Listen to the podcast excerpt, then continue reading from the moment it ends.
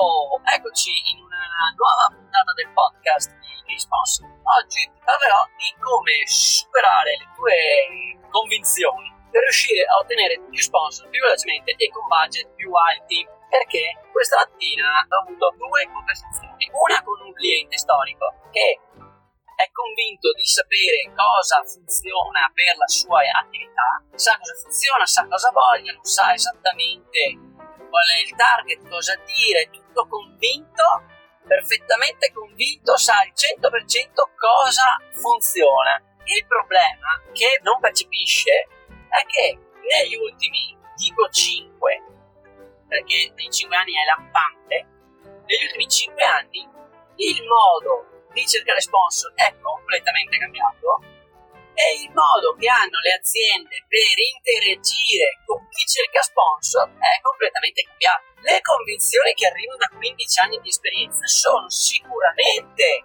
corrette, ma limitate. Lui per esempio sa che le mail non funzionano quando noi abbiamo esempi quotidiani in cui le mail invece funzionano come lui ha eh, la convinzione che i social network abbiano un ritorno limitato perché li usa solo come vecchio metodo pubblicitario stile inserzionistico faccio l'inserzione, faccio la pubblicità uso i social per fare pubblicità e quindi i social gli danno poco ritorno è vero, ma uso i social in un vecchio modo sbagliato è convinto che la parte economica non debba essere detta se non in fase di trattativa. Ma digli che minimo di investimento sono 3.000 euro. Elimini tutti quelli che pensavano di spendere 200 e quelli che invece i 3.000 li hanno sanno già grosso modo qual è l'ordine di grandezza. Quindi questo cliente ha queste sue convenzioni, lui si porta avanti le sue trattative, lui ha il suo sistema per mettersi in contatto con le aziende, lui utilizza i nostri servizi comunque, ma dal nostro punto di vista in modo poco efficiente. Potrebbe ottenere di più. Però lui oh, è convinto, no, no, no, no, si fa come Nella stessa mattina ricevo un messaggio da un cliente che ha caricato su cognato di fare le telefonate, di fare le telefonate alle aziende a cui è già stata inviata la mail di presentazione e l'hanno aperta. Quindi non a tutti quanti, solo a quelli che hanno aperto.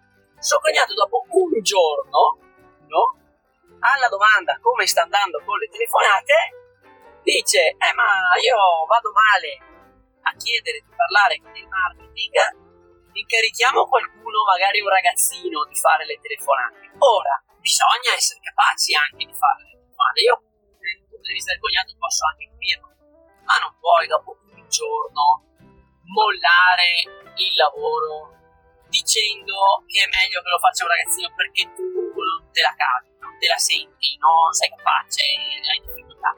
Impari, il primo giorno hai difficoltà, il secondo giorno avrai meno difficoltà, il terzo giorno sarai quasi bravo, il quarto giorno tutte le telefonate che farai si tramuteranno in una puntata di fissata hai paura di fare brutta figura?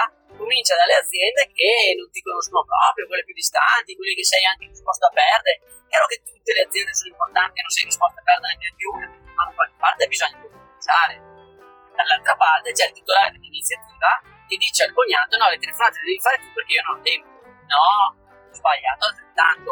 Tutti e due non hanno voglia di fare telefonate, tutti e due pensano che sia meglio farle fare a qualcun altro se le fai fare a qualcun altro vuol dire mettere il successo o l'insuccesso della tua iniziativa in mano ad altri, altri sui quali non hai il minimo controllo, il minimo controllo. Ed è un problema di difficilissima risoluzione. Quindi, in questo podcast ti voglio dire due cose. Una, esci dalle tue abitudini, scopri cose nuove, dai il beneficio del dubbio alle cose nuove, testale. Se funzionano, hai guadagnato un modo in più per raggiungere gli sponsor. Se non funzionano, non ci hai perso niente, non ci hai proprio perso niente. Due, quando fai una ricerca di sponsor, sempre, comunque, falla tu. Sempre e comunque anche se si tratta di un'iniziativa grandissima, se hai bisogno di grandissimi sponsor, la ricerca di sponsor farla tu, perché la tua iniziativa non è abbastanza grande per poter fare in modo che la ricerca sponsor fatta da altri abbia, vorrei dire abbia senso, te lo dico, abbia senso. Ricerca, se tu affidi la tua ricerca di sponsor ad altri, te lo troverai solo ad avere meno budget da spendere e aziende infastidite perché hanno pagato una cifra che non avrebbero pagato se la ricerca di sponsor fosse stata fatta direttamente. Se un'azienda ti dà 3.000 euro, ma l'azienda che ti fa la ricerca sponsor ti chiede il 30%, vuol dire che quello che compra l'azienda per te ha un valore di 2.000 euro e quindi l'azienda ha speso 3.000 euro per avere 2.000 euro di controvalore in cambio. Le aziende non vogliono spendere soldi in più, le aziende vo- ci tengono al loro denaro e vogliono spenderlo nel modo più giusto possibile. Quindi se tu gli dai 2.000 euro di valore, loro devono spendere 2.000 euro. E quindi non puoi pensare di rivolgerti ad altre iniziative per fare la ricerca di sponsor, devi per forza farla tu. La ricerca di sponsor è un lavoro estremamente delicato, dovrebbe essere fatto da chi poi i soldi li va a spendere affidare ad altri a ricevere sponsor veramente è affidare ad altri il successo della tua iniziativa. Quindi tu ti sbatti tanto, ti impegni, ti organizzi, ti preoccupi, non ci dormi la notte, ma poi il successo dipende dalla qualità delle telefonate o la qualità degli appuntamenti, perché c'è addirittura chi affida ad altri la chiusura del contratto. No, è pessimo, è pessimo. Costa tantissimo, che costa, eh? c'è, c'è chi lo fa, ma costa tantissimo e non ha non è giusto, non è giusto per te, non è giusto per lo sponsor, non è giusto per te perché ci perdi il 30%, il 20% di quello che lo sponsor, lo sponsor è disposto a, a darti perché gli dà te i soldi, cioè gli dà la tua iniziativa, gli dà le tue pensate, il tuo pubblico, è tu il pubblico, non è delle agenzie che fanno la ricerca sponsor. Quindi paga il 20% in più e non è giusto. Tu hai il 20% in meno e non è giusto. L'agenzia è giusto che prenda il 20% su una transazione? Non lo so.